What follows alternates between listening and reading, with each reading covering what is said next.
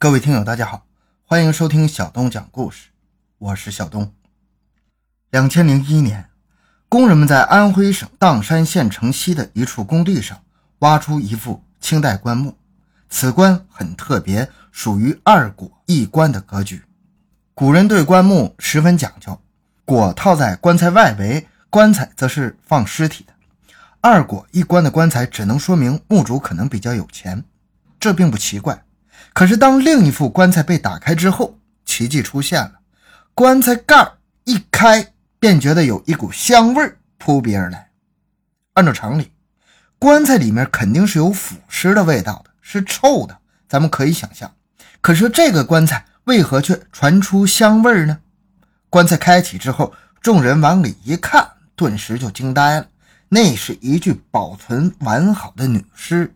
头发乌黑，皮肤富有光泽，肢体饱满富有弹性，身材修长，一张瓜子脸上，眉清目秀，居然是一位绝色的古代女子。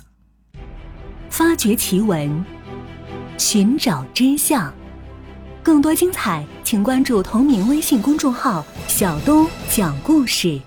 本节目由喜马拉雅独家播出。两千零一年三月二十三日，安徽省砀山县城西城的梨园小区工程项目正式破土动工。随着挖掘机沉闷的轰隆隆之声响起，地基挖掘开始了。建筑工地上也开始忙碌起来。可是还没挖下去几米，挖掘机的铁臂“砰”的一声，似乎碰触到了什么坚硬的东西。有一个工人连忙跑上前去看，只见是一块暗红色的东西。也不知道是什么材料做的，居然犹如石头般坚硬。挖掘机只在它上面留下了一个浅浅的印记。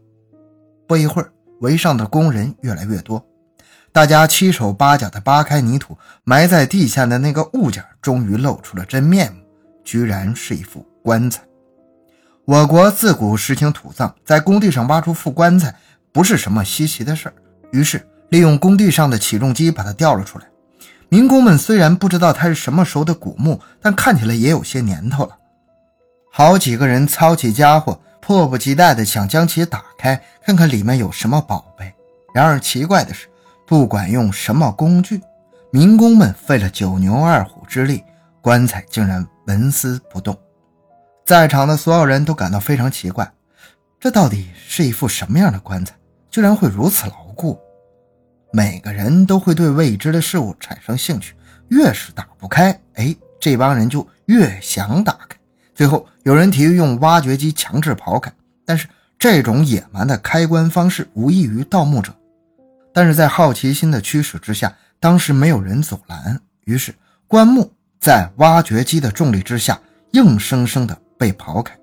棺盖一开，一阵香味从棺材内随风飘散出来，香飘数里。连附近的居民小区都闻得到，在场的民工们都惊呆了。棺材里面飘出香味儿，这可是千古未有、闻所未闻呐！他们都不敢相信自己的鼻子。当凑近棺材去看时，却看到了更加令人震惊的一幕，纷纷惊呼出声。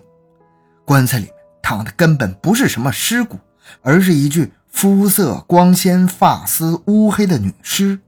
若不是他身上穿的是清朝时期的衣服，绝对会以为这是一具刚刚下葬没多久的尸体。这场景实在是太诡异了，所以在那一瞬间，所有人都屏住了呼吸，惊讶的连大气都不敢喘一口。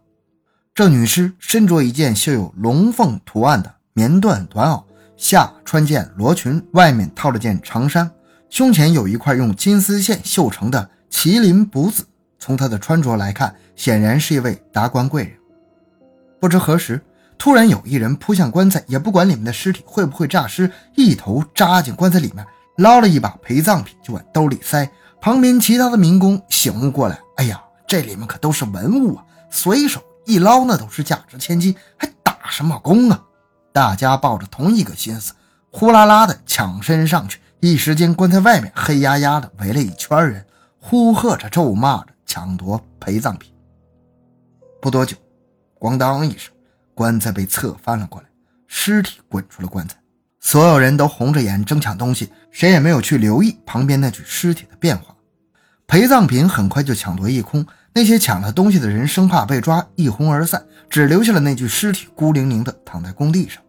这具本来肤色光艳的尸体在阳光下逐渐变色，姣好的容颜开始干裂，到傍晚时分已变作一具干尸，不复美好形象。当地文物部门是在第二天十点左右赶到现场的，香气犹在，只是美丽不在。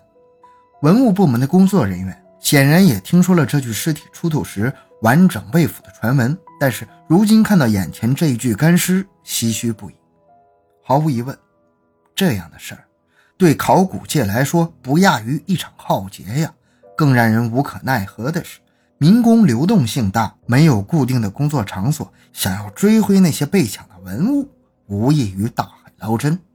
墓主的随葬品丢失了，所有可以证明他身份的物件都不见了踪影。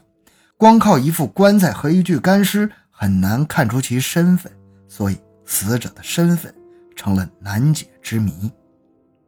砀山挖出香尸的事儿很快就传开了。这一千古未闻的事件，成为了街头巷尾茶余饭后的谈资。实际上，古尸被挖出时依然保持尸身不腐，并且皮肤仍有弹性的，不止相尸一具。最著名的就是马王堆的辛锥，也是肤色光滑、面容姣好，被称为是不腐女尸。我国古代在防腐技术上拥有超高技术，除了特制的防腐剂能让尸体保存完好之外，还有一个重要因素就是棺椁。新追的棺椁是里三层外三层，共有六层之多，让尸体处于真空状态，使其不腐。因此，古代尸体不腐并非神话。之所以把香妃称之为千古未闻之奇事，关键还在于那个“香”字。可以毫不夸张地说，这世界上没有一具棺材里面所透出来的气是香的。那为什么香尸偏偏是香的呢？有人猜测。这具女尸穿着清朝的服饰，刚出土时相貌又是如此的秀美，她是不是就是传说中的香妃呢？关于香妃，看过琼瑶的《还珠格格》的人都知道，她是乾隆的一位宠妃。根据民间传闻，香妃天生就是香的。我们且不管香妃这个人物在历史上是否真的存在，先不假设一下香妃天生就带有香气，难道她死了之后，这香味能够依然持续散发？我们平时生活中用的固体清香剂都有散发殆尽的时候，香妃死了之后，身体各个器官都停止工作。如果她的尸体依然可以发出香味来，那无异于是天方夜谭。既然人死了之后，身体不可能再发出香味，那么香尸为何还会是香的呢？传说香尸被搬运到相关部门进行保护之后，有人发现，在尸体的尾椎部有一个凸起的肉瘤，那就是香囊。香气就是从那香囊里面散发出来的。在民间传说中，香妃的身体的确有那么一个香囊。当年的乾隆皇帝便是因为这个被迷得神魂颠倒。为了证实香尸尾椎部的那东西是不是香囊，专家对此进行了研究，结果发现那不是香囊，而是直肠黏膜。一个是香囊，一个是直肠。这就是想象与现实间的差距。为什么直肠会脱落到体外来呢？其实道理十分简单，每个人在肛门上都有一个肛门括约肌，在这一块肌肉的作用下，活人体内的东西就不会往外脱落。而人死了之后，肛门括约肌失去作用，肛门形同一个窟窿，随着细菌不断的在体内繁殖，尸体里面会产生许多的气体，而将直肠挤出体外。这一情况在马王堆的女尸上也有发现，所以它不是什么香囊，而香尸棺材里面所散发的香气其实是防腐剂的自然香味而已。没有香囊，并不能代表它就不是香妃了。我们来看看历史上究竟有没有香妃奇人。根据民间传闻，香妃是新疆维吾尔族姑娘，她原是新疆回部霍集站的妃子。后来，霍集站被清廷杀了，香妃被清兵抢了过来，献给乾隆。到了皇宫之后，虽然乾隆十分喜爱这位新疆女子，但因其思念故土，对乾隆表现得十分冷淡，始终不从。《还珠格格》里面也是这么演的，只不过琼瑶采用了浪漫主义手法，而根据相关传说，香妃是被太后赐死的，死后尸体被运回到新疆。在今天的新疆喀什，的确有一座香妃墓，但是喀什的香妃墓并没有香妃尸骨，只是一座衣冠冢。难道说香妃死后尸体被运到了安徽砀山？世界上不管是哪一个国家、哪一个民族，人死之后都有叶落归根的传统。按照正常的逻辑推理，香妃死最有可能安葬在两个地方，一个是故乡新疆，视为叶落归根。一个是京城，可能是乾隆想留一份念想，但无论如何也不可能安葬在安徽。说到这儿，必须纠正一件事：以上所说，哎，都不是正史，因为在正史里面从来没有发现过香妃其人。那么她到底是不是香妃呢？尸体上有一个重要的特征可以直接说明这个问题：香尸的脚是一双三寸金莲式裹过小脚的。而维吾尔族姑娘从来都没有裹小脚的习俗，所以这个特征从侧面反映出她不是传说中的香妃。那有没有可能是进入皇宫之后裹的脚呢？这个可以十分肯定的回答：不可能。原因有二：一，裹足只会在小时候或者发育期进行，成年之后骨骼已经定型，已经没法再裹足了；二。裹足只是汉人的习俗，满人没有这个习俗。如此看来，香尸绝非香妃。香妃传闻被打破，多少有点让人失望。可是她既然不是香妃，为什么会穿着绣有龙凤图案的衣服呢？最近清宫剧比较火爆，看过此类电视剧的人可能都知道，清朝的官服有一个很明显的特征，即文官绣飞禽，武官绣走兽，而凤凰象征皇权。只有皇亲国戚才有资格穿，民间要是有人敢这样穿衣服，那就是死。所以从香尸的穿着打扮来看，毫无疑问，她不是妃子，也是皇亲国戚。这样的人物在历史上肯定是有记载的，要揭开她的身份之谜并不难。然而奇怪的是，翻遍了当地的历史和地方志，却没有发现与香尸身份相符的人物。一个身份如此特殊的女子。地方志史上居然没有记载，这实在是一个怪事，叫人不能理解。为什么会出现这种情况呢？